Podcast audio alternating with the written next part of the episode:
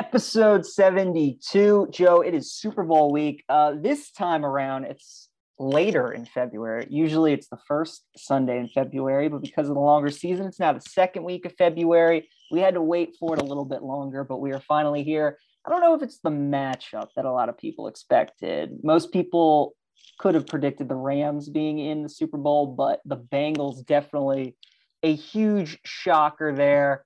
How about the fact that we never had a team play a Super Bowl in their home stadium? That we're getting it back to back years. So that's kind of crazy.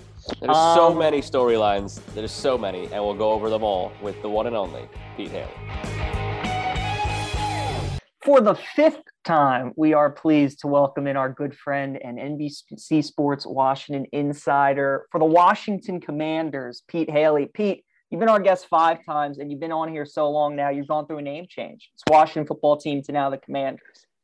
Honestly, I mean, we could check the archives. I might have been on when they were still the Redskins too. This might be the third name change, but yeah, I mean, we, we've been through a lot together, guys, and I'm glad we can continue to keep this friendship going, even as this team just continues to change its identity.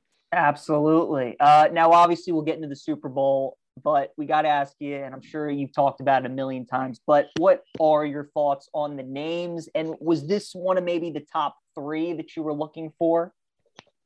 Yeah, I think this this became kind of the obvious choice, um, maybe in like January, so probably a month ahead of two two twenty two, and like a lot of people are upset about it.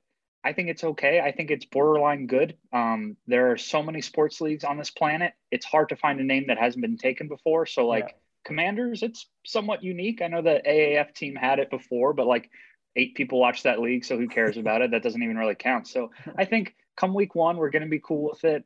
I don't love necessarily the logos, the crest was at least a creative idea, but I think they kind of botched it by putting the incorrect Super Bowl years on there. But I love the jerseys. The name is okay with me. And if they can get a quarterback to wear this jersey, I think by week one, most people care far more about that and will be all used to calling this team the Commanders. I don't hate the name. I don't hate the look. I don't love the white jerseys. I really like the black and I like the burgundy. The white, I don't really, not really feeling it from that. But uh, it is yeah. fitting that you bring up quarterback because that is what you, have been on this four times now, five. You know how we work. That's actually the next, uh, the next topic of conversation here. What are your thoughts on the Washington Commander QB room? Could it be Russell Wilson? How realistic do you think it is that he or someone of that ilk with the possible QB carousel that we have on the horizon comes to Washington? Um, I'm putting Russ in the still pretty unlikely category. I think the most likely guy, I wouldn't do this, but I could see Ron doing this, is Jimmy Garoppolo. Um, I think Ron is still a pretty old school coach, and he's going to look at Jimmy G's win loss column and see a lot more uh, in the wins than the loss portion of that stat sheet. And for him, that's going to be an easy sell to this fan base. I don't know if the fan base will buy it, but Ron can put him up there in one of those nice suits. He can be really handsome in all the introductory press conference photos. And they can say, look, this guy's been in a Super Bowl and an NFC title game recently, and he can do work with a roster that's well built around him. And Ron thinks that this team is in a spot to boost up a quarterback. Now, I would prefer someone with a much higher ceiling, like a Malik Willis. And even if you have to suffer through an early growing pains where he looks terrible and has more interceptions than touchdowns as a rookie or he may have to sit out his rookie year, that's okay because if I've learned anything from these playoffs, it's not just that you need a good quarterback; it's that you need a superb quarterback, and uh, that is that's the easiest path to relevancy. So where Ron is in his coaching tenure, needing to get more than seven wins and fight off the fan base who wants to fire him, I think he'll go for Jimmy G. But if I were in charge, I would go for a high ceiling rookie or just completely unload for Russell Wilson. I mean, I don't know necessarily what Jimmy G is going to cost because there's a perception about him versus a reality about him, and what will some of the older guys in the NFL view his price at. But I think you could do both of what you're saying. You could trade for yeah. Jimmy G if it's not too expensive and still draft a Malik Willis, sit him behind him the way that they did with Trey Lance and the way that Mahomes sat behind Alex Smith. Let Ron get his wins and sneak in the playoffs with Jimmy G this year and groom the next guy.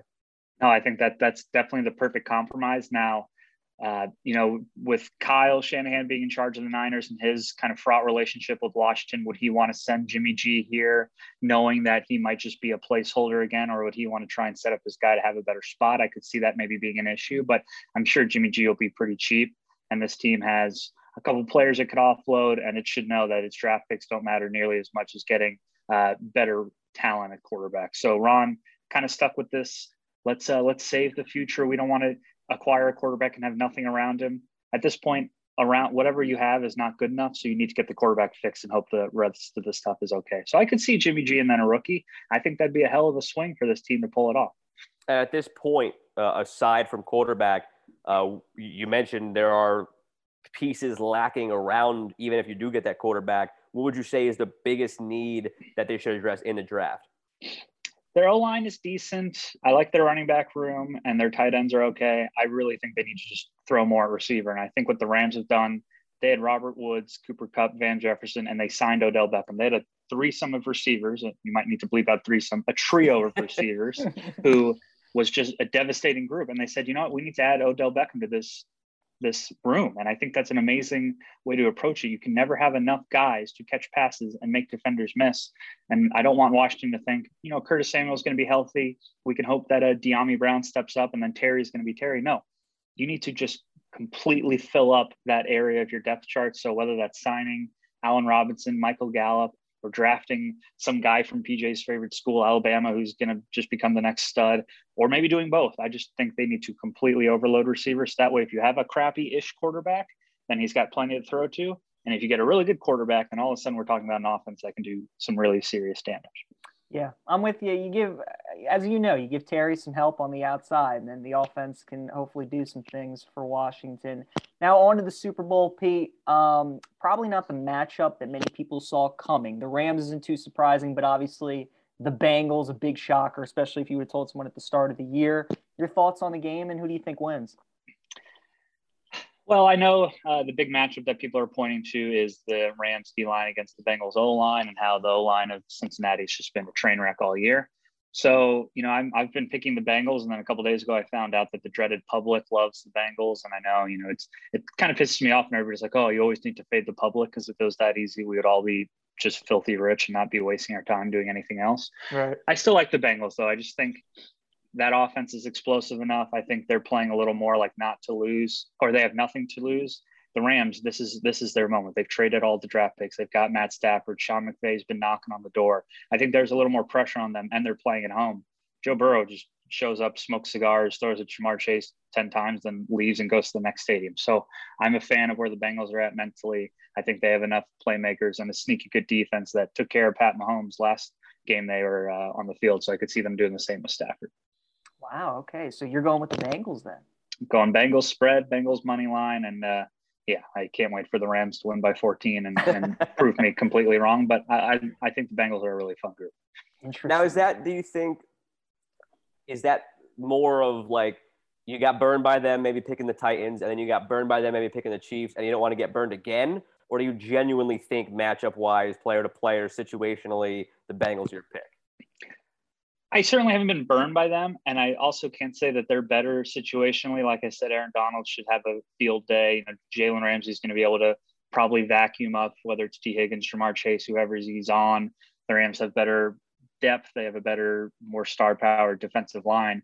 So I'm not doing this based on mostly, uh, you know, football centric picks. I don't have really any. I, I, don't cover the Rams or the Bengals. I'm not trying. To, I'm not trying to sway well. you. Yeah, yeah. yeah, I'm not yeah. trying to sway. I'm just asking because I like all week with all the coverage. There's that, that that has been a popular line of thought where it's like everything's pointing me to the Rams, but look at what the Bengals just did. Can't pick against them again. So I'm just curious where your head was at as far as like what's the like the prevailing wind as far as that pick. Yeah, I'm basically just I'm trying to say a lot of words. I'm basically just leaning Bengals because they have a cool quarterback, they have a couple decent receivers, and like they seem like they're in kind of a groove. So if you want to boil it down to that, then there's absolutely no problem with it. And that sometimes is all you need. So. Yeah. Um, and then on the other side for the quarterback position, Pete, Matt Stafford, do you think if he wins this game, he's a Hall of Famer? Signed, sealed, delivered. Probably because I think he'll play four or five more years, post some pretty sick numbers, and at the end, his resume is going to look really, really juicy. The quarterbacks in these day and age are going to just finish with asinine passing yards, passing touchdowns, and you know, I think we'll look favorably upon what he did in Detroit, even though he didn't have a playoff win. Taking the Lions to the playoffs at all is a pretty remarkable accomplishment. And yeah, I think getting that ring on his finger will will push him over the top. Because if we're talking about guys like Philip Rivers, maybe being a Hall of Famer, he never won a Super Bowl. I think Matt Stafford will surpass him, and then I think that pushes him into Canton. He can go hang out in lovely Canton, Ohio, with a nice bust. Yeah, PJ and I get into this a little bit more later. Um, like it's just we have to maybe try to figure out what the criteria is for quarterbacks going forward because in this day and age, especially with the extra game now, the numbers are just going to be ridiculous. I, I pulled it up because uh, our friend Jenks put this question up on Twitter and, and was debating it back and forth about Stafford being a Hall of Famer. He said no, even with a ring. And I'm like, are you crazy? You look at the top 14 players of all time in passing yards, all 14 are in or are going to be in. And at this present moment, Stafford, if he plays five more years, he's going to finish third behind Peyton Manning. Uh, I'm sorry, between Tom Brady and Drew Brees. So if he finishes yeah. third, even without the ring, the guy's in the Hall of Fame based on our yeah. current criteria. So going forward, the question is, do we amend that in our mind? And like I think NFL has it right. We're like baseball's too stringent. The NBA they let anybody in. Football's like that good middle ground where they're honoring the people who we like think deserve to be honored. But still, at this point with quarterbacks, like you got to figure something out.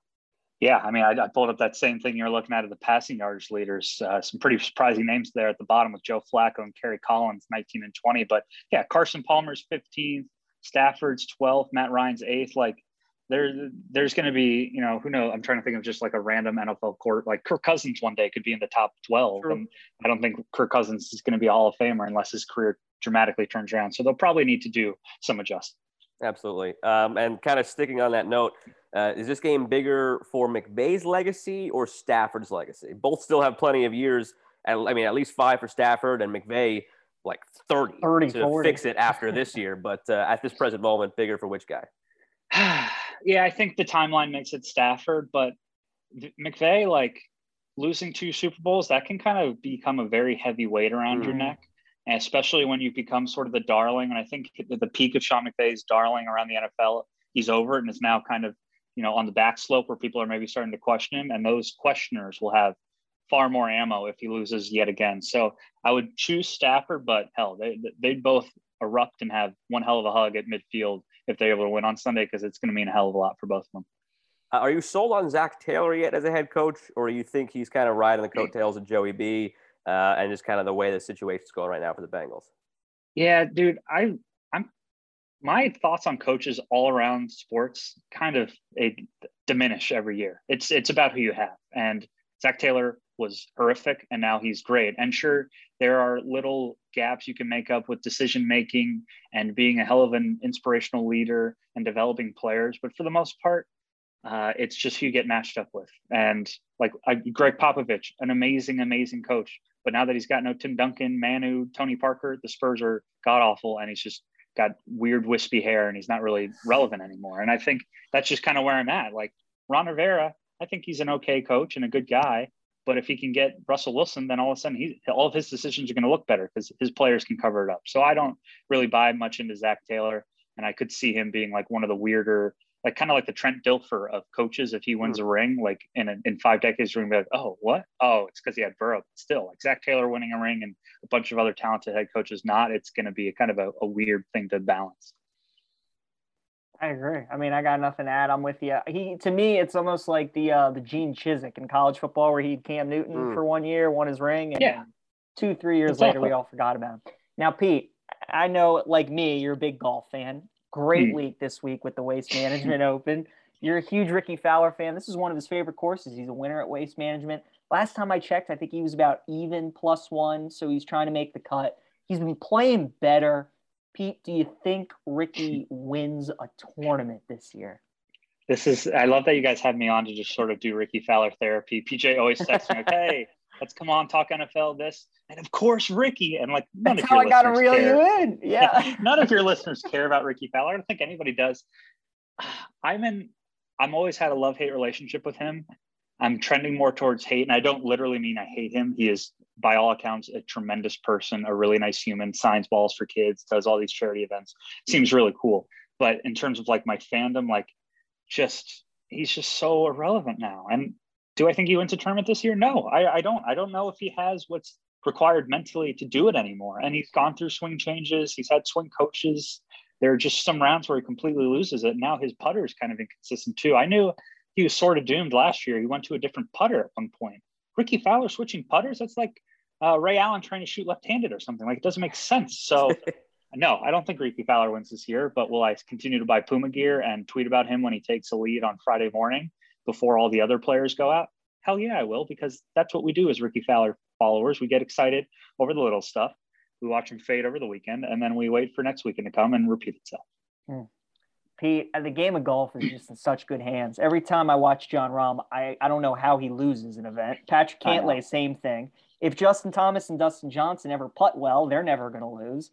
Rory's gonna eventually, you know, get back to Rory, and then yeah, we've been saying that for a while now, so I don't know about. But that. Rory has his moments where he's like, he did win last year. He's come kind of close. It's just the game of golf is in great yeah. hands. Morikawa, I didn't even talk about. He won two majors last year, so uh, yeah, you Brooks Koepka, Jordan Spieth. I mean, you can go twenty deep with this group, and I love that the crowds are back and that the majors mean something again.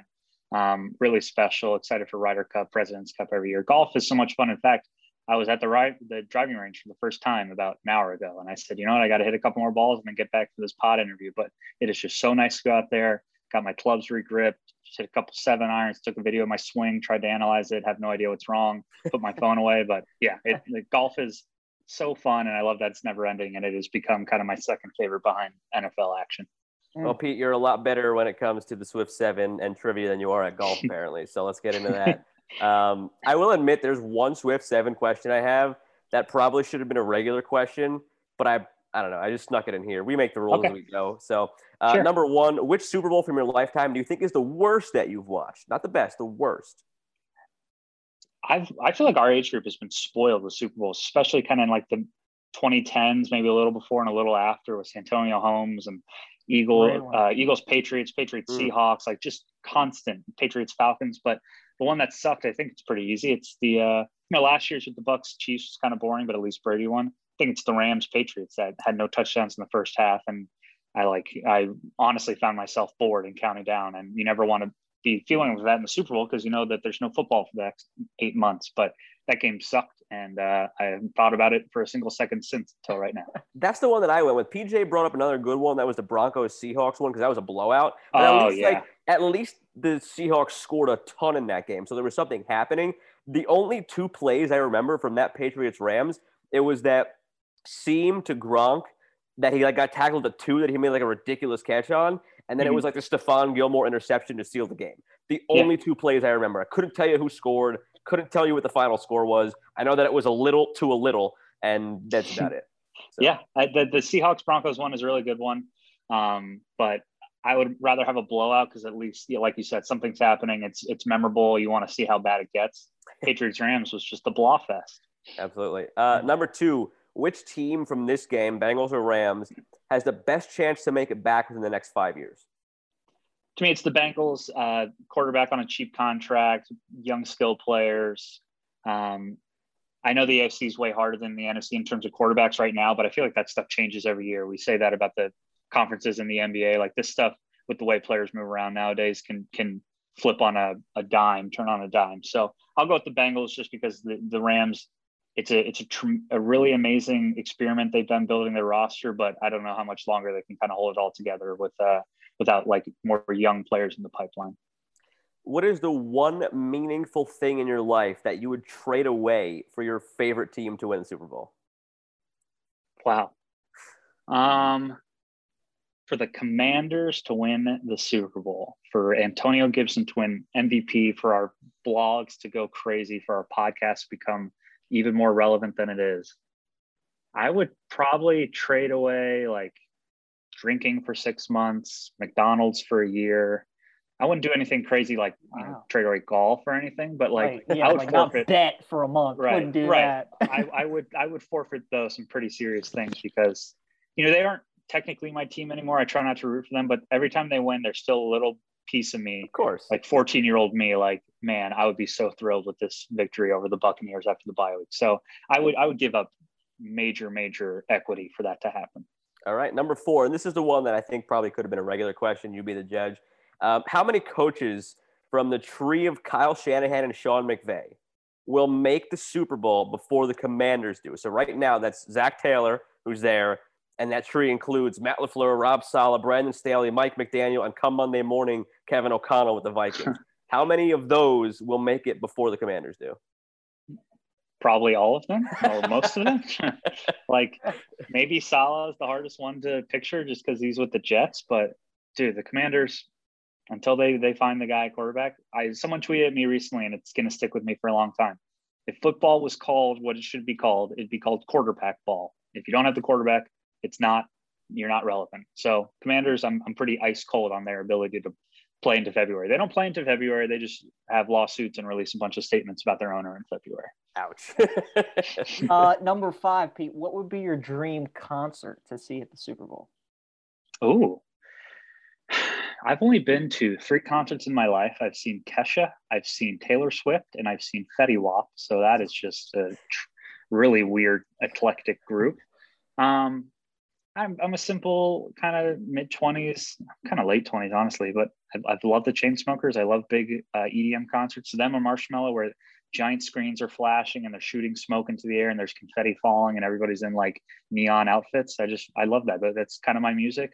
I really, really enjoy that stuff. And those concerts look like a effing blast.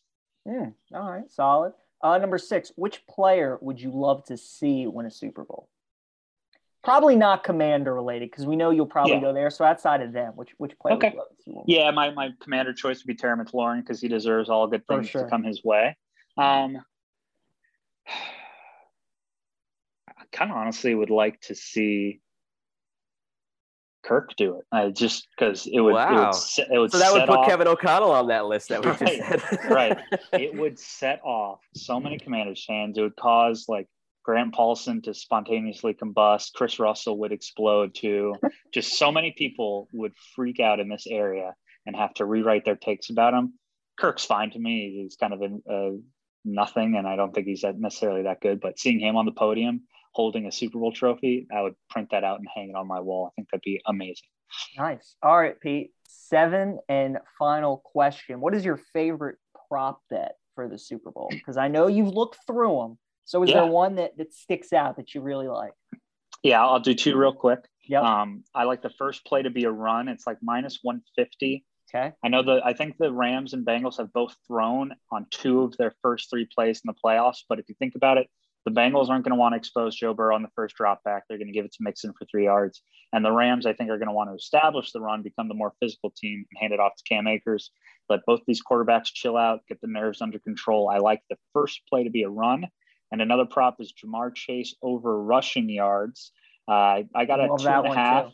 I got a two and a half. I think it's around four and a half now, but just because, you know, either he's being double teamed or he's being covered by Jalen Ramsey easy way to get him the ball is on a jet sweep. It's probably only going to be one handoff, so it's going to be a very scintillating five seconds. But Ja'Marr Chase is speedy enough, athletic enough, and if they deploy it in a good moment, he could easily get over. My only fear with props like that nowadays is teams have smartened up and they do that little touch pass forward. So in case it's dropped, it's a it's a pass.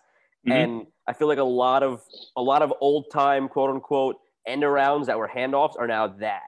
Yeah. So that's, that's my that's only fear with a prop like that. Super valid concern. Um, I, I thought about this because I saw him do a jet sweep to him in Kansas City when he wasn't involved much. Also, though, if they throw him a screen pass and it's behind the line, that's kind of a hack. That can go down as a carry too. So I think there's multiple ways to win it, and uh, it's kind of a sneaky little play. I feel kind of sassy when I throw it out there. I'm with you on both of those. I like both. It's funny oh, yeah. when Tennessee played the Bengals. I was watching the game with my roommates, and Tennessee got the ball first. And I said, guys, I promise you, the first play of the game is going to be a play action pass because the whole stadium thinks they're going to give the ball exactly. to Derrick. And sure enough, Tannehill throws a pick. And then when they got the ball back, I said, I bet you a million dollars this was a run after he threw right. a pick. And it was a run. Yeah. No one wants to be like the idiot who tries to be aggressive and just screws up the game before it starts. I get yep. it. You know, in week 14, maybe you do that, but in the Super Bowl, I think everybody's just a little clenched up at the beginning and wants to be safe you get a Von Miller strip sack of Joe Burrow on the first play, it's a blowout. Like there's just no exactly. coming back from that. Exactly. No yeah, that stadium is losing its mind, and Joe Burrow's hurt, stretching out his shoulder. Just give it to Mixon, make it second and seven, and let's move on. Absolutely. All right, you got a pretty good track record with trivia. Um, I don't think he's pretty good. Pretty good. Excuse you, sir. I don't think he's missed one. That's like you calling your girlfriend or uh, your fiance a girlfriend. Like, no, she's your true. fiance. Let's give this everybody the proper credit here. This is true. Um, I wanted to downplay it a little bit so you so that room that you're in could still fit your head. But um, I don't know. I think PJ went a little soft on you this time. We'll see. No, we'll see. I, I I think I wait. Trying him trying to get all five, I think is good. Okay, all right. let's do all it. Right. There Go are ahead, five QBs who have won the Super. Wait a minute, PJ. I'm looking at this. This doesn't Oh, make boy. sense. These don't add up. Super Bowl MVP, multiple. Oh, okay. You forgot a word in the question. yeah. All right. Come on, PJ. Is that- What all is right. this? All right. All right. High school. Then it's a good question because the other way, I was like, eh. There are five QBs who have won Super Bowl MVP multiple times. Name all five. Five quarterbacks with multiple Super Bowl MVPs. This is so gonna end my perfect record. I'm bitter about it already. Okay, Tom Brady, One. Correct. Five of them. John Elway. No. Not Elway. Good guess. Oh, Terrell see- Davis was the other Bronco. That And I, won it. Not to one name drop, but we interviewed Terrell Davis like two days ago. I should have known that. Um, wow, this is so annoying because my Super Bowl knowledge goes back to like, I'm just gonna throw out a couple more names, and if I get them wrong, I get them wrong, and my record's over. Okay. Um, Bart Starr. Yes, Correct. Pete. That was the Okay. toughie. Okay. Well, Um, you should get the other three then if you really think about Okay. it. Okay. I'm I'm liking this guy because he's won a lot of titles. Terry Bradshaw. Correct. Pete, well done. Oh. The two left are, are probably the easiest. You got the two toughest. The Okay. Brady was definitely the easiest, but these Yeah. two are also pretty easy. Outside of him, I meant. And then he. Yeah, Okay. Right. Okay. So I'm trying. You got Then- 30 seconds. Okay, got I, I can't think of anyone in the present day recently who has won multiple because the teams have kind of changed around or it's been Brady. So Roger Staubach? Mm-mm. Staubach. Strike two. I, do I get three strikes? Is that the bit? Three strikes. I know you're so Okay. good at this that you usually don't get the bit with the three strikes, Okay. but you got one more strike and 30 more seconds. Okay, so I don't feel good about it at all. I'm just going to throw it out there because I'm sure nobody actually really cares about my record except me. This is this is so bad. Oh, Pete, you're going to kick yourself. Bart You Starr really was are. the poll. That was. Not Peyton Man, Brett Favre. No, no, that's it. The perfect oh. run. The perfect run comes Oh, to an. I, to, to be honest, if you would have missed it on Bart Starr, you would have felt better about yourself. Yes. But the two that you're missing are Yes. Joe Montana and Eli Manning. What an idiot I am. I mean, that is that is really truly Pete, I tragic. can't believe you got Bart Starr. That was fantastic. sure. I guess that gives me a little bit of clout, but missing on Montana. I mean, dude, do you watch football for a living, you idiot? And then I mean, Eli, even Eli, like they were two Yeah. pretty historic Super Bowls beating Brady. Right. So I just I maybe I just blanked on. I thought maybe a D lineman or he's a very David Tyree, forgettable but guy. I mean, Hold on. All right. Well, that's that's a really good question, and as usual, the trivia on this show is top notch. that's all Pete, well done. doing. I had to get you. Once you got Bart and Bradshaw, I thought I was in trouble. I'll tell you what though, thought I PJ, was in PJ, maybe he just comes in with a little heat for the guests because I have gotten like, what is it now, PJ? Like seven of the last eight that you've given me. I'm on a Probably. absolute tear. Nice. Probably All not. right. Yeah. Good for you, sir. You've taken my crown. There you go. well. Pete, always good seeing you, pal. Enjoy the game. Uh, do you have a favorite Super Bowl food that's like must have? Like, would you say wings or more of a must or chips and dip? Uh, I prefer the wings. Um, I just love kind of seeing the the carcasses pile up as the game goes on, and I Yeah. think they're Good point. where you can you can go hard in the first quarter, you come back to the third quarter and finish them off. You you have them the next day to it. You don't get them all. So wings for me is number one, but I prefer uh, the Super Super Bowl drinks. I just purchased my first bottle of Johnnie Walker Blue, so I'm gonna be sipping on that during the Super Bowl. Enjoy. Had a good year picking games. Had some excess cash laying around. I figured I'd buy myself my first real bottle of something. Okay. Okay, nice. Did you get yourself in any Super Bowl squares? You got any numbers that you bought or anything? No numbers. I've done squares for uh, championship games for college football every year with JP and Mitch. I have yet to see a single dollar. I've sworn off squares, but plenty of single bets, plenty of parlays, and uh, can't wait. It's going to be a blast. And then we'll uh, all go into the dark of winter and wait Yeah. till week one in September. Pete, best of luck on the bets. Enjoy the Johnnie Blue, and we will see you. You were the first to five, by the way. You beat out Chris Miller. You guys are both on four appearances. You're the first to five and, and reach that mountain. I wonder if that puts me in the uh, PJ Joe Hall of Fame. We'll see. We got to figure out if that's a comp- compilation or if it's actually like good stats. See. First ballot, Pete. First ballot. Hell yeah. Thanks. Appreciate it. See you, Pete. See you, man. Thank you. Once again, thanks to Pete Hailey for joining us, Joe. That's the fifth time he's been on the pod. Yeah, Man, and look, always I, great to see well, well, all right, we're gonna talk more Super Bowl stuff, and I get this. Maybe I didn't realize that it was such a topic that people could differ on. You saw yesterday on Twitter, uh, me and, and another esteemed guest of the pod, uh, Jenks, were going at it. The whole Matthew Stafford Hall of Fame debate. I didn't think this was a debate until Jenks brought it up. Like if you go to the all-time passing list, the guy is going to finish his career third behind Brady and Brees. And he's right. the fastest in NFL history to 20,000, to 30,000, to 40,000, to 45,000. And in week one of next season, he's going to be the fastest to 50,000. So I did not realize so many people thought that his Hall of Fame candidacy hinged on a ring. And I think maybe after looking at the numbers, they'll change their minds on that because they just kind of forgot about him because he was in Detroit. But this dude's been like that his whole career. Um, so yeah, until Jenks brought it up, did not realize that that was even up for debate. My thing with the Pro Football Hall of Fame, especially when it comes to quarterbacks, is I think Stafford's going to get in, but in my mind, like he's not a Hall of Fame quarterback. Like and, to like, me, that's, that's maybe, always the debate. Right, and, and maybe that's just the difference between the Pro Football Hall of Fame and like baseball. Exactly. Baseball, it's very, very strict to a yes. fault. Like oh, baseball shouldn't be as strict as it is. We forget a lot of all time, not all time games, so a lot of great players because it's so strict. But look, if you look at the, I, I sent in that reply to Jenks on Twitter the list of the top 14 players in all time passing yards. All 14 are either in or going to get in, and there's Stafford there as well. So it, I mean, it would make no sense to not have him in. And like in your mind, is Philip Rivers a Hall of Famer? No. Okay, well then, but he's going to get in. Then you're consistent. At least you're consistent. But there's a there's a. I would like to see the Venn diagram of people who think that Philip Rivers belongs in, but Matthew Stafford does not belong in, right? Because that's just flat out wrong. Because both guys don't have all pros. Pro Bowl, forget the Pro Bowl. Like who replaces who. Mac right. Jones was an injury replacement, so he technically has one Pro Bowl appearance, and that's all Matthew Stafford has. So, like, I don't care about the Pro Bowl. I'm talking all pro. And just because you happen to play at a time where Brady, Peyton, Brees, and Rodgers all played, of course you're never going to make all pro. Like that's that's through no fault of your own. You're just not going to make it. Um, so yeah, I, I the criteria is interesting. I mean, again, he's going to end up top three in yards. He's going to end up among the top in touchdowns. He just happened to play at the same time as Brady, yeah. Manning, Rodgers, and Brees, and you can't hold that against the guy. To me, Russell Wilson's the cutoff. I think once you get, I think he's a Hall of Famer, and then after that, when you get into the Staffords, the Matt Ryans, the Philip Rivers, the Romos, the Eli's, the Flaccos, like I don't think those guys are Hall of Famers. Right, but like Eli, two rings. Matt Ryan did win an MVP and is also going to be among the top like seven or eight in passing yards when he retires. Um, and like you, like Romo, that's where the debate ensues. For me, like I'm taking Romo ten times out of ten over Eli Manning, but he also doesn't have the numbers or the rings that Eli had.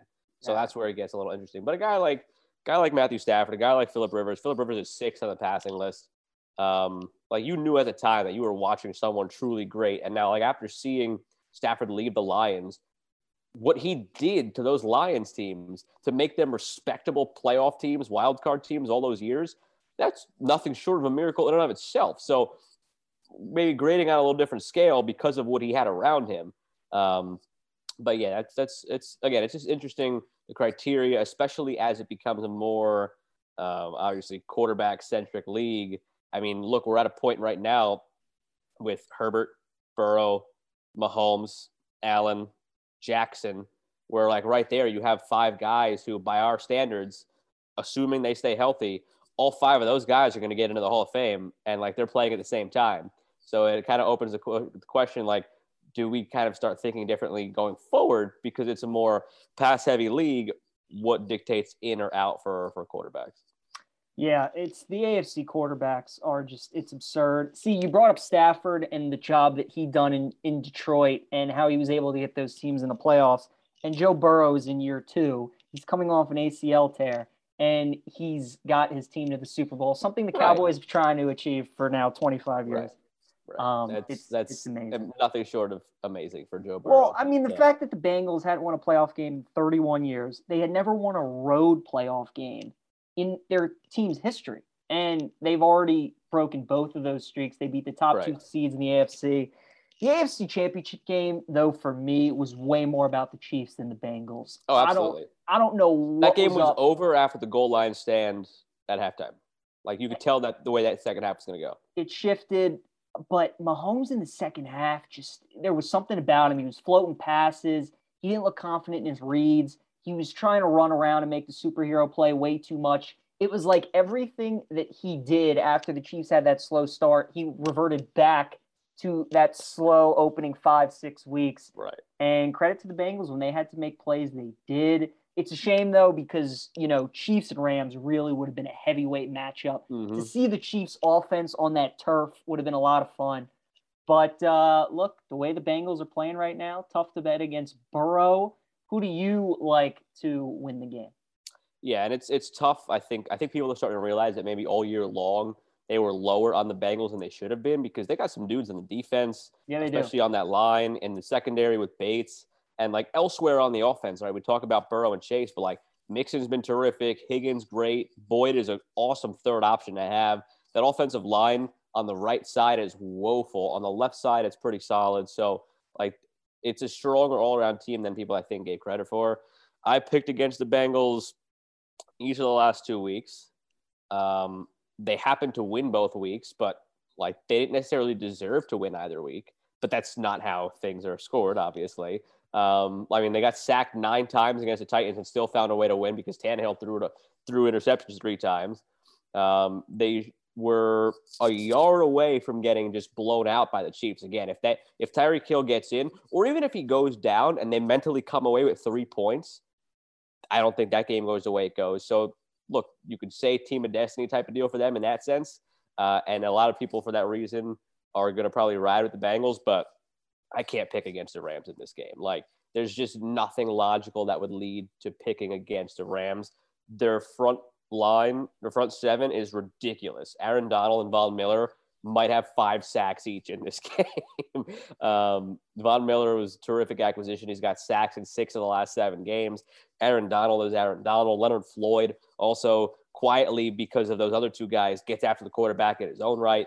Um, and that Bengals offensive line again gave up nine sacks against the Titans. So we know how that's going to go. Uh, the Bengals can't stop the run, uh, especially when it comes to, to the type of runs the Chiefs like to use when they're running behind the tackles, trying to get outside. The Bengals can't stop that. So this is a game where I think it's going to be lower scoring than people realize because I think more clock will be used than people realize um, on both sides. On the on the uh, the Rams side because they can exploit that, and then on the Bengals side because they're going to run a little bit more to try to keep that pass rush in check. So I think it's lower scoring than people realize. I have this game falling somewhere in the 27 17 neighborhood um, for the Rams, but I, I comfortably, I think, say the Rams in this game. Yeah, I'm with you. I think a lot of people, when this game, when the line came out two weeks ago, everybody was hopping on the Bengals because they were just so impressed with them beating the Chiefs. But then as the week goes on, as we enter Super Bowl week, when people have to sit back and think about it, I just think about last year's Super Bowl game, and you see what happens when a quarter, when a great quarterback has a very exposed offensive line going up against a great front seven. When Mahomes was running for his life against Tampa last year, I could see the same kind of thing with the Bengals and the Rams. It's a big mismatch up front. The Rams are at home, and you know this is what they're built for. This is why they brought in all those stars getting over the San Francisco hump, proving that they can come from behind, and then you know against Tampa when it seems like you're going to lose and they find a way to win that Right. one. Just seems like it's coming together for the Rams. I do think it might be a one-score game though, just because Burrow in his career, when it's a must-win, have-to-have game, he he's a one them all. I. I So that. I think I think it's going to be close, but I'm with you. I do think the Rams win. Um, I think it'll be I think it'll be a good game, but uh, I think the Rams. Another big thing too that not a lot of people are talking about in 2019. Sean McVay talked a lot about when they played the Patriots in the Super Bowl, how they almost over prepared, like they were so happy to be there and the excitement and the anticipation. This just feels much more like a business trip. I was just home, to say much that. more comfortable, and I think that's going to help them a lot. as soon as you cut out, I was going that way next. Like the experience factor. Sometimes I don't like to put as much stock in that. Like you know, like even for the AFC Championship game, yes, I thought it was the Chiefs, but all week it was like, oh, the Chiefs have been here four straight years. Bengals have never been here. In that setting, it, I don't think it it rings true because it's you know you're you're playing just a normal game against an AFC team on the road. Like there's some rhythm to it. This is a spectacle. You had a bye week in between. How many ticket requests are you getting? Uh, you got a 45 minute halftime, like little things Mhm. like that. Uh, where where the Rams been there, done that, and have the advantage of this time around staying in their own beds, practicing at their own facility. Whereas the Bengals, they had because of the weather in Cincinnati, they had to bus to the um, University of Cincinnati's campus to practice in their indoor bubble. Which how the Bengals don't have an indoor bubble to practice as an NFL team is beyond me. Um, so everything thrown out of whack. They got to travel. The Rams don't.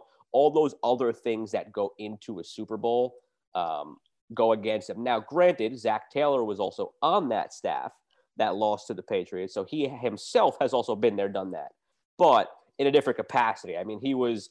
I mean, not to disparage him with this comment, just for a lack of a better way to put it, he was he was Sean McVay's lackey that year. Like he was just he was just kind of happy to be there, just yep. you know, under his tutelage. Got the sideline pass. Yeah, like he, but he is the head coach now, leading a very young team that's probably still a year or two ahead of where they're supposed to be. Right. That is a huge aspect of this. Um, and I could again, Burrow is the wild card here because he has risen to the occasion every chance he's had in his career. But as a team, I could see them shrinking in the moment. I could see Joe Mixon struggling. I could see um, a guy like Eli Apple at corner struggling. Just like if the first couple plays don't go their way, like I could see it getting in their head the moment. Joe Burrow, no, he's been there, done that. But as a whole, with that lack of experience, I could see it becoming an issue, and especially that, that offensive line on the right side. First quarter, Von Miller and Aaron Donald beat them a couple times. You could see them hanging their heads, I think, and and letting the moment truly, truly get to them. So uh, for all of that, I mean, I'm very much squarely on the Rams side of things. Yep, I would agree. It just feels like the Bengals are kind of just happy to be there. Like they'll yeah. tell you, like they expected to have a good team this year. I don't think they expect to make it. They are the Rams from a few years ago. They are happy to be there, mm-hmm. and it's going to get better for them from here. Where a couple years from now, they might be in it and they might be the favorites, but it's just not their time yet. Right. Um. All right. So that's the Super Bowl. Real quick, if Aaron Donald, uh, well, who do you like to win MVP? Super Bowl MVP. MVP is tough. Um you have the option there for a defensive player like Donald, just because I really think they're going to get. Um, uh, oh, hold on, we're going to get to the NBA in a moment. It's another big uh, yes. happen. Um, that's why I picked up my phone. But Same, we've de- I'm getting a lot of text. we've seen the defensive players happen. Um, we know it's plausible. Um, I I think it's almost like uh, chalky is not the right word for for a guy like Donald. Um, it's probably going to be a quarterback or Cooper Kupp. Uh, the outside the box pick I do have, and I'm scrolling here to try to find the odds. Why can I not find Super Bowl MVP odds anywhere? Um, is Sony Michel uh, Super Bowl MVP. Uh, let me pull this up. Um, I think that the Rams are going to run all over them, and I don't think it's going to be Akers. Like Akers, the last couple games, they haven't used him as much as they were kind of anticipating, maybe coming off the Achilles. And on top of that, like I have Sony at plus six thousand here. All right, that's a lot. Um, but my point is, thank you for finding it because I still haven't mm-hmm. found it. Um, Akers, like he he's been shaky. Like he hasn't had the yards they were expecting. He's fumbled the ball a few times. Michel has been steady as a rock for them, and I think in this game they don't want the potential risk of Akers fumbling or or kind of leaving yards out, out there on the field that he could have otherwise had. And Michel, he's he's been in this situation before with the Rams. He's been in this situation with the Patriots. I could see them relying on him to just exploit the weakness of the Bengals. I could see him going for nearly 100 yards in this game, and you get him in close, he scores a touchdown or two. He's in the mix at plus 6,000. Uh, but again, that's that's a long shot here. I'm just trying to go with something sure. outside the box. In all likelihood, it's your quarterback, it's Cooper Kupp, or it's Aaron Donald. Yeah, I would agree. If you're looking at long shots, um, maybe McPherson for the Bengals. If you mm. like the Bengals, you think it's going to be low scoring with kind of the reputation he's built for himself in the playoffs. If that narrative continues, the Bengals were to win like a 15 to 13 or an 18 to 17 kind of game, he's got a shot at plus 7,500. Um, Kendall Blanton at plus 7,500 if Higbee doesn't play. Hmm. The Rams love the tight end, and he's had some big plays against San Francisco and Tampa. So maybe him. I'm with you though. Don't overthink this. If the Bengals win, Burrow's going to win MVP. I just I don't see yeah. any way he doesn't. Rams, it could go a lot of different ways if they win. Obviously, Stafford's the quarterback of the last 22 years. 14 times a quarterback has won it. with the numbers that Cooper Kupp's probably going to put up, he'll be right in the mix. But I'm with you. My pick's Donald plus 1800. You're looking for value. He's the best defensive player probably of my lifetime. And if he oh, yeah. wins this, uh, it's just going to solidify that. He made the play against San Francisco to bring him to the Super Bowl. Playing in his house, he's going to be ready to go against. They're right. going to put him on the right side of that line, Joe, and it's not going to be pretty. Absolutely, and and just think about again, like just how the voting process for the MVP happens. Like, there's also going to be a lot of people where even if Kupp deserves it, or even if Donald deserves it, they might just vote Stafford because it's the quarterback and he had waited so long to be there in this moment and, and wins it. So it's, it's probably going to be Stafford, but just to give you some other perspectives. Now, this is a rarity. Usually, the Super Bowl week, it's all about the Super Bowl. But now that the season's a week later, you could run into some other things here, and it runs into the NBA trade deadline. As we're as we're recording this on Thursday, uh, we are 15 minutes away from the deadline. So obviously we got the big one. We got yeah. the Harden for Ben Simmons swap. The we'll one that just broke. That one. The one that just broke as we were sitting here and it tripped me up and tripped you up because we are looking at our phones. Uh, Kristaps Porzingis to the Wizards. Um, this has been one of the most active deadlines I, uh, that I could remember. There's trades happening every two seconds that I'm getting alerts for. Dude, this is wild. Yeah, my phone is going crazy. Well, Joe, we're all happy because the Wizards just sent Bertans in that deal too. so everybody is going nuts to get rid of that contract. Montrezl Harrell, there was rumors that he was a problem in that locker room, so he goes to the Hornets. They bring back Ish Smith, who they loved, coming off the bench net uh, last year. Obviously, with Beal done for the year, you're going to need another guard. And then, yeah, to get Porzingis is a stretch four is great.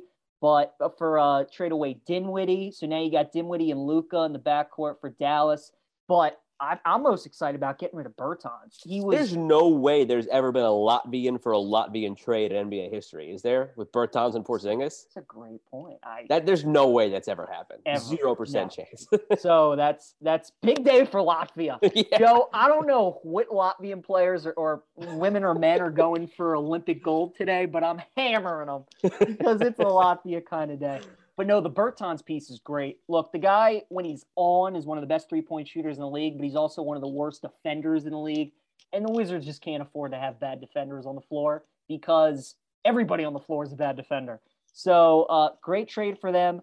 Porzingis, when he's healthy and when he's in a situation where he doesn't have a lot of pressure around him, when the team's not very good and he's not expected to do much, I think could be okay, like he was in New York. Um, look, the, the Wizards aren't a very good team. Uh, it's nice to get a big name like this. Maybe he can get back to his Knick self, but I'm just happy, Joe, that they're making moves. They right. did this with Westbrook and Wall. Their old GM, Ernie Grunfeld, would never, ever, ever do anything like this. So it's just nice to see Tommy Sheppard just switch it up, try and improve the team, and uh, make big deals. Like and, and I, I genuinely think if Beal didn't have to get surgery the other day, oh, um, yeah. I, I genuinely think he would have gotten traded today as well. I think they were – finally moving to that conclusion. And I think he might get dealt in the summer. Um, so it's they're starting to trend that way, I think, as a team. Uh, but the, as far as the Sixers and the Nets trade goes, I think both teams make out a lot better.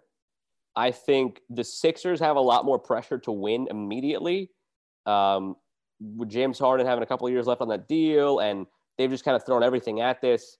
Whereas the Nets now, they got two more first round picks down the line that they can use to maneuver. Um, KD still got a few years left. Kyrie, I guess, is still there for a few more years. And Ben Simmons has three years left on his contract. So they're not in any rush. And if things don't work out with Simmons, Kyrie, and KD, with Simmons having three years left on his deal, they could just turn around and flip Simmons for a, a big haul as well. Because there was a lot of teams that wanted Simmons and were willing to part with a lot of assets for him. But Daryl Morey was just stubborn and didn't want to get rid of him. Kind of, I don't know if you want to call it as a punishment sort of thing for Simmons, just kind of quitting on the team. But he just didn't want to remove him unless it was for James Harden. And obviously that deal came along. So the Nets will not have any trouble finding suitors for Ben Simmons and making even more back in terms of picks and assets. So the Nets long term are the biggest winners here. Short term, they're both winners. I saw that the odds to win the title for the Sixers moved from plus 1100 to plus 550. And Ooh. for the Nets, it moved from plus 350 to plus 420. So a slight, slight drop off. Joe, to me, I thought this was a home run for the Brooklyn Nets. Um, mm-hmm. Ben Simmons playing with two scores like that, I think is going to be great. Everybody, we hate on Ben because he's not aggressive scoring, he can't shoot, and he's just not comfortable in big moments. But one thing he's great at is passing and setting guys up. And when you got two of the best ISO players in the NBA, that's all he's going to need to do. He'll be asked to dunk from time to time and take the ball to the rim, but in crunch time, he can give the ball to Kyrie, give the ball to Durant, and he can just sit back and watch. And being in Brooklyn, where the Knicks are always going to be the one in that town, I think it's right. great for him. Durant and Kyrie will have all the pressure on them.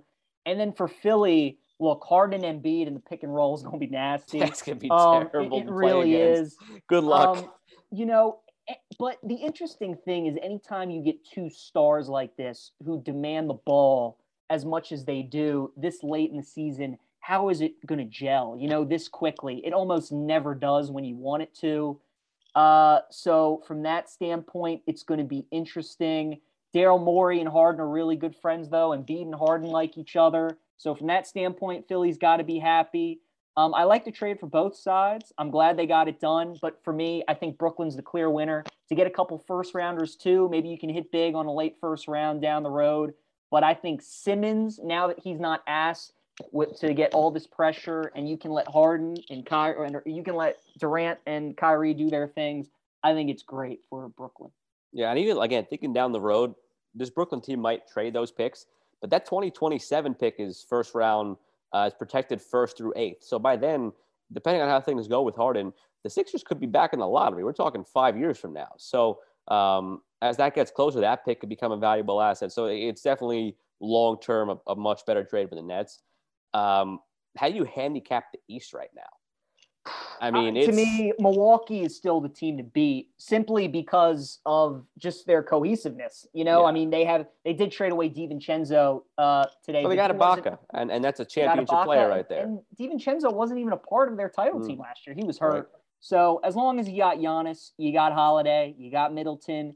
To me, they're still the team to beat and mostly because with Kyrie, you just, I mean, is he going to play home games? Like, yeah. you know, I guess the good thing for the Nets is that if Milwaukee is the one seed, then Kyrie will play most, you know, he'll That's play right. a majority of the games in the series. The Heat are the intriguing team. They obviously made the finals a couple years ago. I still feel like they're just, they're one big piece away. Yep. Like Butler's good. I love Herro. I love Bam, but it's like Milwaukee, you got Giannis and then Middleton and Holiday are great. And Philly, you got Harden and Embiid. And Brooklyn, you got this big three now. It just feels like Miami's just one piece away. To me, it's Milwaukee and then Brooklyn and then Philly and then Miami. That'd be my pecking order. What about you? I genuinely am not sure how to differentiate between the Bucks, Sixers, and Nets at the moment. With the caveat of KD being healthy, if he's healthy, I'm picking the Nets first, just because. All right, even if Kyrie has to miss the home games, and that's still far enough down the line where the laws could change in New York. Um, I do know um, that coming up this week, New York State is changing the rules. New York City is separate and is not changing it, and that's coming this in uh, in the next week or two. So it could still change. Uh, I know New Jersey is changing it on March 7th, so it's trending towards maybe eventually changing in Kyrie's favor. Um, but there's no way to know how that's going to play out. But from a basketball standpoint, all right, this team, even if Kyrie can't play, your starting five is KD, mm-hmm. Ben Simmons, Seth Curry, LaMarcus Aldridge, and Andre Drummond. That's still pretty damn good with guys like Patty Mills and Joe Harris and Nick Claxton and um, Blake Griffin all still around. Joe Harris, I don't know if I said him twice. If I did, sorry. They're all still around that uh, yeah. those two stars. So even if he does have to miss a home games, that's still pretty loaded. And as long as you got KD, as we saw last year when they were missing Harden and Kyrie, and KD himself put the team on his back and almost got them through. Um, as long as they got KD, if he's healthy, they're the team to beat. The Bucks are two for me. The Sixers, I want to see first. I just, I just want to see it in practice first because the, in principle, it's going to be tough to stop those two. But you could also get into the moments where Embiid is just kind of he's just hot and he's getting fed the ball in the post. And you could see James Harden kind of maybe just standing around and being disinterested because he's not involved. And at the defensive end, what's it going to look like? Um, I it, it, was a home run for the Sixers to be able to keep Thybulle, um, to be able to keep Tyrese Maxey. So they're still right there. It's, it's split hairs between those three teams. I will say this though: the rest of the conference around them are all pretenders in my mind. I don't think the Heat are there. The Bulls are not a serious threat. The Cavaliers or the Bengals, where they're a couple years ahead of the curve right now, and they're not a legitimate threat. They're only one game out of number one overall seed right now, which is unfathomable, and nobody would have thought that. But the Cavaliers are not a legit threat. The Raptors are not a legit threat. The Celtics, if they get their act together, the, the potential for them is always really high because of Brown and Tatum. But I don't know that they're deep enough all around that. So it's really just those three teams for me. That's fair. Uh, you know, it's it's so tough, Joe. To be honest with you, I really haven't watched too much NBA basketball. The Wizards aren't that great. I watch some games every now and then. Uh, now that obviously we had these big trades, I'm more excited to see how they flow. Um, you make a good point though about those teams, especially Brooklyn um, and even Philly. You know, guy like Tyrese Maxey coming off the bench, he's really been great. Uh, and a lot of other times we talk about all these stars on these NBA teams, but it's the other guys who really determine whether or not a team wins a championship and makes it. So exciting stuff in the NBA. And and notice all this activity is in the East. There's yes. nothing going on out well, west. Well, in the West, everybody knows it's Phoenix, exactly. Golden State, and everybody else. Exactly. Everybody so knows. It, it's a testament to how wide open the East truly is, and how in the West everybody knows it's going to be Phoenix and the Warriors, barring some upset. Especially now, you know, with with certain players going down for the Jazz. Ingles is out for the year. He's an underrated part. Gobert hasn't been 100% healthy. Mitchell has missed some time. Um, the Jazz are the only team for me that can beat either the Warriors or the Suns. The Grizzlies, again, I think they're maybe just a year too soon, but they're a very dangerous team, and Ja is out of this world with the way he's been playing. Um, but everybody knows out there it's Suns and Warriors. So there's been no activity out there, and all this activity in the East. Right. Yeah. Well, it's going to be fun times in the uh, in the NBA. I saw the Woj bomb today with uh, with with Simmons and Harden. Thought that was going to be it, and then we get Porzingis. Yeah. So who knows? We still got like an hour or two left. So uh, exciting stuff. Joe. College hoops now, and uh, it's it's getting exciting. So we were about, uh, I guess we're about a month away from month, selection. Month and a week, yeah. Yeah, crazy. Let me pull up the uh, the bracket here. Let me pull up Joe Lunardi's. Uh... And the Auburn upset uh, on the road against Arkansas. That was a terrific finish this week. The court storm the court storm broke up a fight. You if you I don't know if you saw that in the video. I did. Um, the Auburn player was ready to come back and fight the Arkansas yeah. dude who like dunked it at the buzzer, and he couldn't get to him because the crowd was in the way. uh, it was the best that. court storm ever. Um, but uh, yeah, it's it's interesting right now, and it's again the teams. This is how it is in college, especially when you've got a couple teams that you think are the teams to beat. Everybody's going to have their little bit of a lull. Gonzaga fell to like third and fourth and now they're back up to two. Duke had a couple losses, and Duke has four losses by a combined less than 10 points. So it's taken everything for other teams to beat them. So they're right there at seven. Kentucky had their woes earlier in the year. They're back up at five. Baylor has hit their rocky part the last couple weeks because they've dealt with some injuries. They're still at 10. And you know they're going to go on a little kick here at the end of the season and make their way back up to the top five. So the cream will rise to the top. And I think, and those teams that I mentioned, it was not by accident. Those are the four teams that I still think are the best in addition to Auburn. Um, I'm pulling up Joe Lunardi's things. So I'll just run through them real quick. So Joe is Gonzaga's number one overall team. I think they're the best team in the country. Auburn, my thing about Auburn is I think that Auburn is unbeatable at home nobody will be able to beat them in Auburn this year. That place is just always rocking, and they're a great home team. When they go on the road, though, and when they play neutral site games, it'll be interesting. They're a great team, but I just worry them away from home. They are definitely formidable for getting picked off. Um, Purdue, same kind of thing. Purdue, great team. They just remind me too much of Illinois from last season. They have three Big Ten losses this year. I'm surprised they lost at Mackey this season. I didn't think anybody would beat them there. Wisconsin went in there and beat them. They've had some close calls throughout the year in there. And they're going to lose tonight on the road against Michigan. Yeah, I kind of like Michigan too to pull the upset. I, I could see that happening. Um, you know, I, I love Ivey. He's probably my favorite player in the country. Um, Purdue, I don't know. Purdue's the kind of team that if they get a bad matchup, could lose in the round of 32, or they can go on to win the whole thing. Kentucky, I think, is the second best team in the country. Um, Tshiebwe is just a rebounding machine down low. Kentucky's deep. They have shooting. This is one of Calipari's better defensive teams that he's had too. They're it was really only a matter of time before all the transfers meshed. That's what you and I have been saying all along. Yes. And they've meshed, and it's scary. Um, Arizona is probably the best team nobody's talking about just because they play on the West Coast, but they're a team that scores a million points, but they also defend really well. They just don't have a lot of big stars on their team outside of Ben Mathurin, but they're really good. Kansas is Kansas. They'll win the Big 12, then they'll lose in like the second round of the Sweet 16. It's the same shit every year. Yep. Baylor, like you said, Joe, they're injured right now, but when they get healthy, they're going to be really, really good. Duke, it's Coach K's last year. They have Paolo, they have Keels. They have this guy now, David Griffith, who's coming off the bench and is really playing well for them. Um, he's good. And then you got a couple other teams, you know, the Big Ten teams, Illinois, Wisconsin. I like Wisconsin, their backcourt. Johnny Davis is a pro. Brad Davison, who's been there for 15 years. They're a great road team. They won at Purdue. They've won at Michigan State. I like teams that can go on the road and win big games. They do that. Providence, I'm not sold on. They've had an unbelievable season. They're like 20 and two. They were like 10 and one in the Big East, but I I I don't think they'll they'll make any deep kind of run outside of like the top eight. My favorite team's probably Texas Tech. Mm. They are excellent, great defensive team. They can score. They're fast. They're athletic. Like Texas Tech a lot.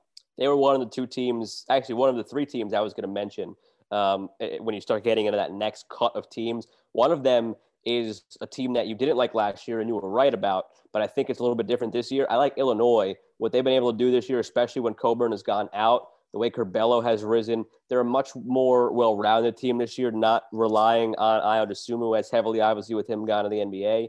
Um, in the latest edition, it already has them in a perfect situation. They're on a three line against Wagner that have Xavier or Notre Dame in the second round, and they're in the uh, in, in their little corner of the bracket uh, the the four possible teams that they would meet in the Sweet 16 are LSU, Oregon, Kansas, who, like you said, and I agree, you're low on, and 15 seed Longwood. So if they get that kind of draw, I'm yeah. looking at a team like Illinois to make the Elite yeah. Eight um, with what they have this year. Uh, another team that I got to see in person um, that I do not believe in, that I just wanted to touch on, and right now they have last four, they're one of the last four buys in, is Miami. They had a little fun uh, but I just don't really see uh, them making any sort of noise. Uh, and then Texas Tech was the other one that I was going to mention as well, like you did. But but Illinois is the team that I'm keeping my eye on there. Love Texas Tech. I'd like Houston a lot, but with Sasser out for the year, they're not making a deep run. If you want like a UCLA from last year or an Oregon State, a team that could squeak in and maybe make it to the second weekend, that team for me is Washington State. They play mm-hmm. Arizona tonight. I think they have a chance at that upset. They got a really talented athletic front court. They got guards that can shoot. I like them a lot. I can't wait for that game against Arizona tonight. And they're a Pac 12 team, just like both of those teams were. So if they get in, maybe they can make some damage. Wazoo would be my team to watch out for. To me, Joe, though, I think it's Gonzaga and Kentucky are the two teams. They're on kind of a little tier of themselves. Then I think it's kind of like Baylor, Duke, Auburn, Purdue, Arizona right behind them. And then you got your next tier. But Gonzaga, Kentucky, to me, are the most well rounded teams in college hoops. I think they have the least amount of flaws. But what's great about this season, last year we knew Gonzaga, Baylor, kind of ahead of the pack, and they were on a collision course. This season, could see it going a lot of different ways. Even though I like Gonzaga and Kentucky the most, obviously it's the tournament, so they can lose at any time. Right. Um, but there's no clear one best team this season. And don't sleep on Virginia. They're not in the field right now, um, right now, they're a team that's sitting there at, at 15 and 9. And the way their schedule is, they've got a chance to make a case to get in. They just had the win against Duke. Um, they're at home against Georgia Tech this weekend. They're at Virginia Tech a couple nights later. That's not an easy game. Then they go at Miami. Those two games back to back, February 19th and February 23rd. They're at Miami. They're home against Duke, two teams they just beat. If they back that up, with a win on the road against Miami to sweep them, and they beat Duke at home and sweep the series against Duke. And you're looking at a team that is now heading into the final two games of the season at 19 and 9. They're a team that's going to get in. and they're a team that is built to possibly win a few games again. I don't know that they'll make a long run, but the way they play and the way I've seen them play, and also got to see them in person against Miami this past week, um, they're a team that I think can surprise some people with a late season surge. I, I would agree with that. Uh, well, and look, I mean, anytime you got Tony Bennett on your sideline, of course, the dude owns the regular season, so would not be surprised by that. They had a huge win at Duke the other night. Excited for college hoops to come to an end, Joe. Uh, and we get into March here. Going to be exciting stuff. Absolutely. Also, the golf this week, we talked about it with Rickie Fowler and Pete at the Waste Management. One of the best weeks of the year. I keep forgetting to hit up Steve Sands every year to see if he reminded that he'd take us out there one year, but uh, always looks like a great party in Phoenix for sure. All right, Joe. Trivia and best bets. Final time. best bets. You clinched that, so we're not even going to look at the records. you, yeah. you've, you've locked that up. Um, but uh, uh, there's a, a, handful that I like this week. I'm going to end up giving them all. Go ahead. I just went into the tab here. Give your top um, five. Let's go through the right, top yeah. five and then I'm the still, others. I'm still going to give you my top five that are my quote unquote best bets. But there's a handful of others that I like on FanDuel that I'm going to toss out there for the viewing public as well. Uh, sure. Uh, in case you want to jump on those. I like the Rams minus four. I think they win this game by a touchdown. Okay. I like the under 48 and a half, and this is in order for me from five, four, three, two, one. Okay. Um, so Rams so is your five. Rams minus four is the fifth one. Okay. I could see the Bengals backdooring it and keeping it closer like they have been. I like under 48 and a half next. Okay. Um, I like the Sony Michel anytime touchdown score at plus 300. Okay. And going with that as my number two pick, I like Akers under 65 because I think this is going to become a Sony Michel game. Uh-huh. Uh, and then number one for me, I like the halftime, full time Rams money line at plus 100. So be leading at halftime and win the game for the Rams. Okay. I like that. Um, all right.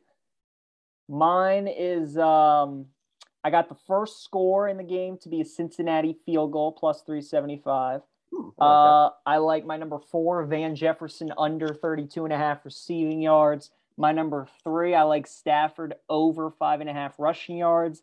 My number two, McPherson over one and a half field goals. And then my number one, it's dropped to three and a half now at some places. I just like the Rams on the money line. I could see them winning by three. I could see them winning by six, seven, ten. I just think they're going to win, so I'm just taking the money line. Fair enough. Uh, some of the other ones that I was passing through and liked, if you're using FanDuel and you could find some of these, uh, Joe Burrow over 250 yards and two touchdowns. Uh, you can get that at plus 150. Um, so that's an option for you. Uh, let me see here. The other couple that I put down. Um, I like, and again, mentioning that I think it's a Sony Michel type of game, and that I think Mixon could underperform in this game. Uh, Sony Michel is plus 900 to lead the game in rushing yards. That's tremendous value. Joe Mixon is minus 135. Akers is plus 105, and Michel is plus 900. Uh, I like McPherson over seven and a half kicking points. So yep, took that divide that up where you however you like it in terms of field goals and extra points. That's at minus 140. Um, I like at least one touchdown to be scored in every quarter at mm. plus 180. Uh, Joe Burrow and Matthew Stafford to each have at least one passing touchdown in each half is plus 300. Uh, and then Burrow and Stafford to combine for 500 yards and four touchdowns is minus 125. And then the last one, and shout out to um, the Daily Wager when I was watching yesterday, uh, Doug Kezirian show for pointing this one out. Didn't think about it, but looking back on the trends, it makes a ton of sense. Uh, Bengals to win the third quarter is plus 150. They uh, were number one. They were one of the top teams all season long in um, uh, third quarter point differential, and we've seen in the last few weeks they have yeah. gone ahead and come back in that third quarter. So I like that one as well. I like that. Some other ones that I actually just bet today at the sports book that I like. Uh, Stafford's first TD pass, I think, is going to be under 10 and a half yards. We know the Bengals, you can work your way down the field against them. And then when you get into the red zone, they tend to give up some shorter touchdowns. So I'm hoping the first one is short. I like Odell to score the first touchdown of the game. Um, I think the coin toss is going to be heads, Joe, because why not? Um, the All right. opening kickoff, I think, is going to be two things. First of all, I think the Bengals are going to get the ball first because I think that if the Bengals win the toss, they're going to want to receive and get it first. If the Rams get it, I think they're going to defer because they're at home, play defense first. So I like the Bengals to get the ball first. Um, McPherson total points, I'm with you. My favorite part of the Super Bowl, though, is the cross sport Mm, yes. And there are three that I love. The first one is Joe. I don't even know who Barcelona is playing over the weekend, but I like them to score more goals, minus 110 in a pick 'em against total interceptions. I don't think there's going to be a pick in the game. At most, I think one is as long as Barcelona can score two or three goals. I gotta look this up now. Who are they playing? Let me see. Hold on. They are playing. And let me know if I'll, it's a uh, I'll give you. I'll give you my. I'll give you my soccer knowledge on this one. It's a Yeah. Sunday. They're on the road against Espanyol, who is middle of the table. Um, and it was what was the bet again? I'm sorry. It's just uh versus total interceptions in the game. I'm banking on I Burrow think not. you got to bank on three picks. If it's two picks, it could be dicey. If it's two picks, it could be dicey. No, I took Barcelona goals over the picks. Yes, yes, I know. So I'm saying I think in that game they might score two. Okay. Two is probably the number you're looking at for Barcelona Yes, goals. correct. So you need. I think there's going to be one or no picks in the game. Okay, there you go. You're going to need three picks in that game uh, because the last the last couple of times that they've played, it's been Barcelona's won the last two games against Espanyol, one to nothing, and the time before that they tied two two. So Barcelona has not scored more than two goals against Espanyol since 2018. Well, Joe, there's a great time to change it, baby. Is Messi go. playing? Uh, Messi is no longer on Barcelona, so this shows where your head's at. But uh, No, I knew that. Is Suarez still there? Uh, Suarez is not there either. No, no. They've gone through a lot since the last time you. Uh, Who's on Barcelona? Joe, uh, this is bad. All right, scratch that one. That's a loser. Next one, I like Trae Young. He's playing Boston on Sunday. I think he's going to have more points than the Rams will score in the game. I'm banking on Trae to have Okay. at least 30, and I don't think the Rams crack 30. So that's what I'm hoping for. Um, right. You know, I bet a similar prop last year, Joe. I had Steph Curry points versus Tampa points. Steph dropped 57 that night. So Trae's got a lot to live up to. And my other prop, which I think is an awesome one, is Cooper Kupp receptions against his former alma mater, Eastern Washington three pointers. Now, Okay. Eastern Washington can stroke it, and they shoot a lot of threes, but I'm thinking Cooper Cupper is going to get me at least 9, 10, 11 catches. Uh, so as long as Eastern Washington hits about six or seven threes, I think I'm good in that one. all right. So those are my cross props that I like. Uh, the other one that I like, shout out to Pat McAfee for this one. Forgot to mention it before. Yeah. Um, he told a great story on his show this week uh, about the opening kickoff, and he said bet no touchback. It's like plus one thirty. Um, he said that he, he told the story of how um, he, he actually went to a whole history of the opening kickoff ball, not just in the right in, in the Super Bowl, but in the regular season. Yeah. Um, so normally you have about a half an hour to scuff up the balls. They're, they're brand new kicking balls. Obviously, kicking balls are separate from the, the regular game balls. The equipment guys have 30 minutes to scuff them up. And because it's only 30 minutes, they really only scuff up the three main kicking balls. And those are the three of the seven that they use the whole game. And he said people have actually gotten in trouble for accidentally sending in ball number six, which wasn't worked on, and the kicker missed a kick because you're kicking a rock. Um, for the Super Bowl, the opening kickoff ball, the teams do not get access to. They're not allowed to scuff it up because as soon as it comes out of the box and gets placed on the tee, it gets placed back in the box and sent to Canton because there's a room where they display all the opening kickoffs of all the Super Bowls. So he said that he, besides the point that he almost slipped and fell because the adrenaline was pumping in the Super Bowl that he kicked off, um, it was like kicking a rock, and kickers hate it, and it's almost never a touchback. If it's a touchback, it's because it was like a yard into the end zone, and the return man just said, "You know what? Screw it." Like it's almost always returned or doesn't even make the end zone. Love that. That's great. Now you see what happens when you listen to Glass Joe. You get great nuggets. I'm gonna go Shout out to Pat McAfee for that. Can't uh, can't take credit, but Like that a the lot. knowledge. I like that a lot. All right, Joe, your trivia question. Uh, I beat you in best bets this season, but you're kicking my butt in trivia. You're up six, 31 to 25. You've been on a heater recently. I gave you a good one. Um, I think you're gonna like it. I'm hoping you didn't have the same question as me because knowing you, we probably thought similar ways, but I'm hoping it's different. I'll give you my question first. Mine is since 2000, Okay. 2000 Super Bowl, the last one that the Rams have won, there have been 22 Super Bowl MVPs. 14 of them have been quarterbacks, which means eight of them have been non quarterbacks. So, can you name me since 2006 of the eight non quarterback Super Bowl MVPs? So since 2000, six of eight non-quarterback MVPs. You got it. I have that correct? You got it. Okay. Go ahead. All right. Uh, Deion Branch and Julian Edelman. Those are two, correct? Those are the two years that Brady didn't win it. Um, Hines Ward, Three, um, Von Miller, four, um, shoot, let's see. D, um, Malcolm Smith.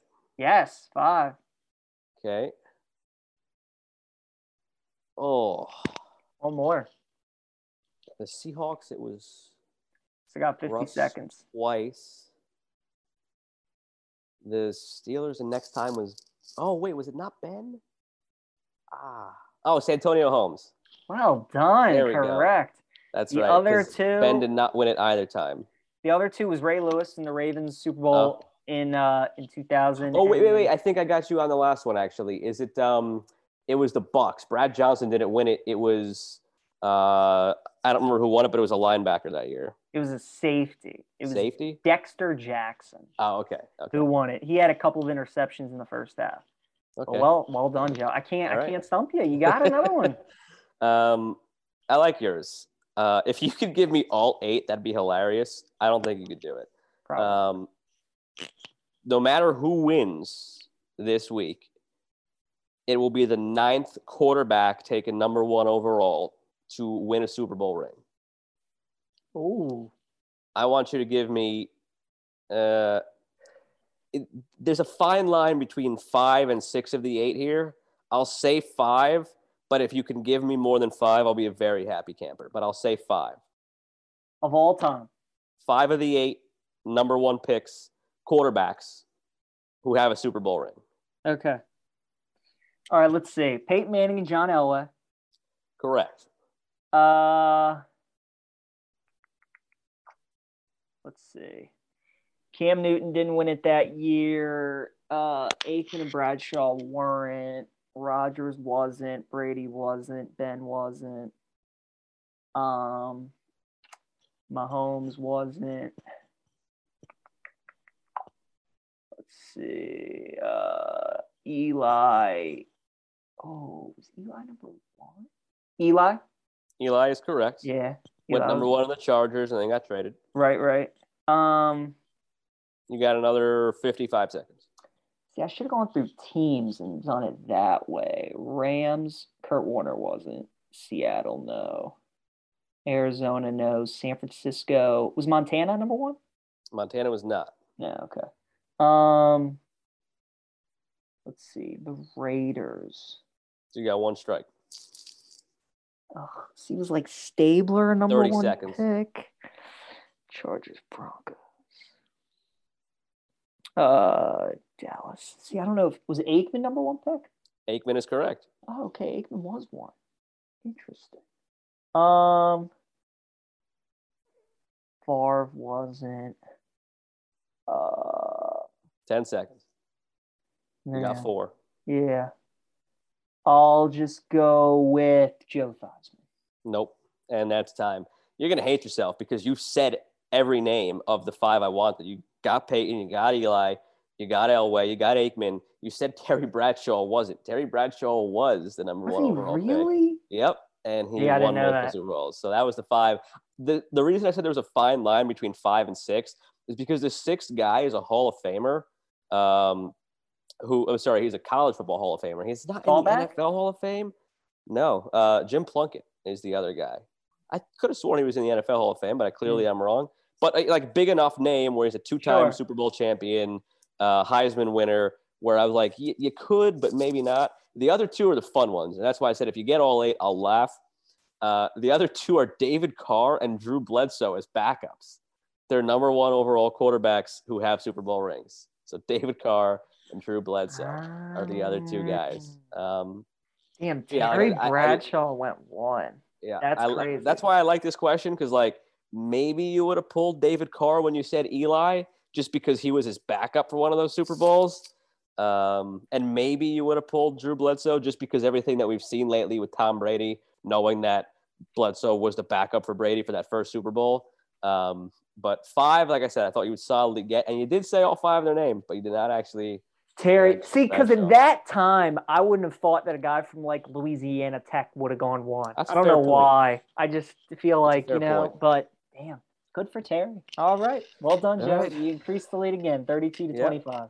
Yep. And look, we'll be honest. We don't know when we're going to have another episode after this because, you know what, we're both busy with work now, and it wasn't the same way it was, and the Super Bowl's here, so we could take a couple of weeks off maybe until March Madness gets around. So Fine. maybe see you next week, maybe not, but uh, but we'll see. Yeah. So we'll see. Yeah, good stuff. Not, it won't be more than a month because, like we said, as soon as that calendar, as soon as that calendar turns to March, we're back in that mode. But, By the uh, way, Joe, this is our first episode since you got engaged, so congrats on that. Oh, thank you, mm-hmm. thank you, thank you, thank you. Very nice. Um, yep. And then again, February is a short month, so we only got 18 days left. So it might be a two-week hiatus, but back for March. And for March, we're there the whole month, and then right into the draft. So that's it. We get little lulls like this for a couple weeks, but then we hit the ground into March, NFL free agency. Then in the NFL draft, we'll have Connor Rogers back on. I'm sure we'll have Cole Thompson back on. Yeah. Um, there's a lot on the horizon after after this week. Great time of year. Great time of year. Do you think we'll have baseball on time? I was wondering when that would come up in this conversation. I figured one of us would. We almost didn't. We did it I'm after. I'm gonna say no. I think the season no. starts in May. I, I, I, like do believe there will be a delay. I don't know how long the delay is going to be. I do believe there will be a delay. And you know why I believe there'll be a delay? Because yesterday Rob Manfred said there wouldn't be a delay. Anything Rob Manfred says is always wrong. So there's going to be a delay. That's fair. That's fair. Yep. All right. Well, we will have a season though. It just I agree. I agree. I agree. All right, Joe. Well, I'll see you when I see you, pal. See you in a couple weeks. Won't yes. be more than a couple weeks. Sounds Enjoy good. the Super Bowl. Yep, and thanks again to Pete our five time first to five. He, he, he, was in a battle with Chris Miller for first to five. And Pete Hailey's a winner.